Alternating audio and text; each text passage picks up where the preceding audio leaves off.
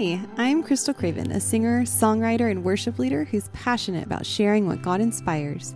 And this is your weekly devotional.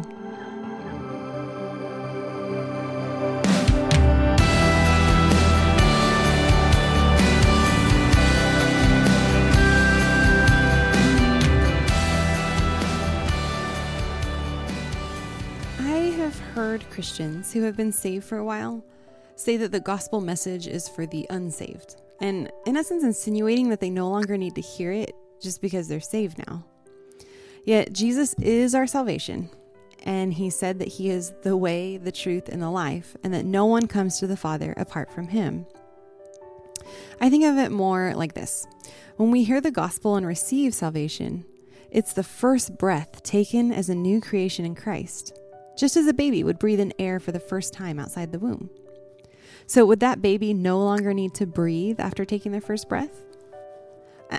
this may sound silly, but with Jesus being the way, the truth, and the life, then when we get saved, that's only the start of the journey that we're on and our way to seek and abide in truth and have that abundant life in Him, and then eventually eternal life in heaven with Him. The gospel is at the root, it's the central theme of the love letter that is God's word to us. It was his plan for reconciliation before he ever even created us.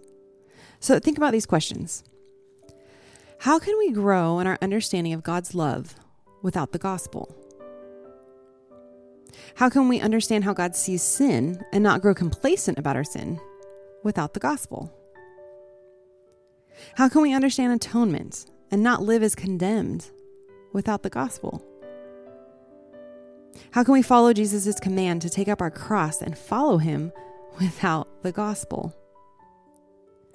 And how can we work out our salvation with fear and trembling without the gospel? These quotes by uh, Spurgeon and Tozer say it so well. So, this quote by Spurgeon We have an unchanging gospel, which is not today green grass and tomorrow dry hay, but always the abiding truth of the immutable Jehovah. And then Tozer said this Faith is the gaze of a soul upon a saving God. The cross that saves them also slays them. So, the gospel message is the theme of the love letter that God had wrote to us, that act of sacrificial love that we're to emulate as followers of Jesus in order to be holy as he is holy, as it says in 1 Peter 1 16. So, if we leave the gospel message at the start line of this race that we're running, how can we expect to focus on the one who the gospel message is about? Jesus will forever bear his scars. So we should daily remember and be thankful for the sacrifice that he gave to get them. When we stop and consider these parallels between Jesus and the things that we read about in the Old Testament, like just as he opened the scriptures to his disciples on the road to Emmaus and opened the minds of his disciples to understand the scripture. Man, is that's awesome. We read about that in Luke 24.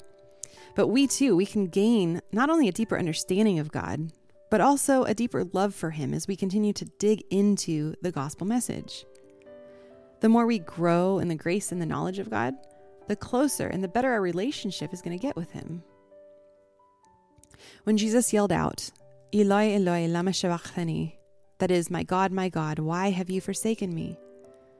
That was the one moment in time that Jesus ever experienced separation from the Father as he became our sin in order that we might become the righteousness of God.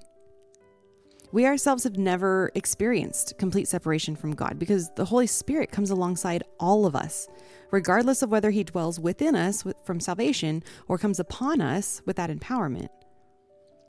So, the only humans who will ever experience the agony of truly being forsaken and separated from the Father are the ones who don't accept Jesus as their salvation. When Jesus resurrected, he told us in uh, Matthew 28 20, And behold, I am with you always to the end of the age. I mean, he had just experienced how truly teeth gnashing it was to be separated from God the Father, and he's lovingly reassuring us as his followers that we will never experience that agony. I mean, just pause for a moment and think about that.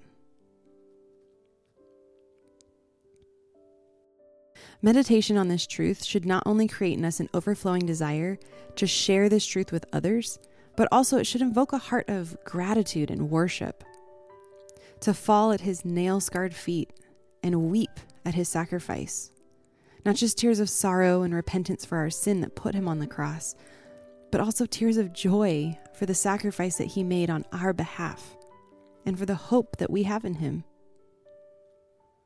One who's been forgiven much loves much. Tells us that in Luke 7. And if the only sin that we ever committed was one white lie, that still would have been deserving of death and our eternal separation from God. And yet, we know that we're guilty of so much more, and we've been forgiven of it all. So, this Good Friday, Easter Sunday, and the rest of your life, resolve in your heart now to look daily on the cross of Christ afresh and worship God in full surrender because He is worthy.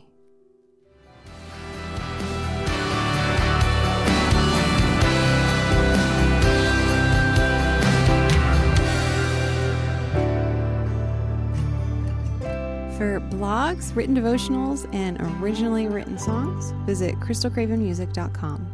And that's Krystal with a K.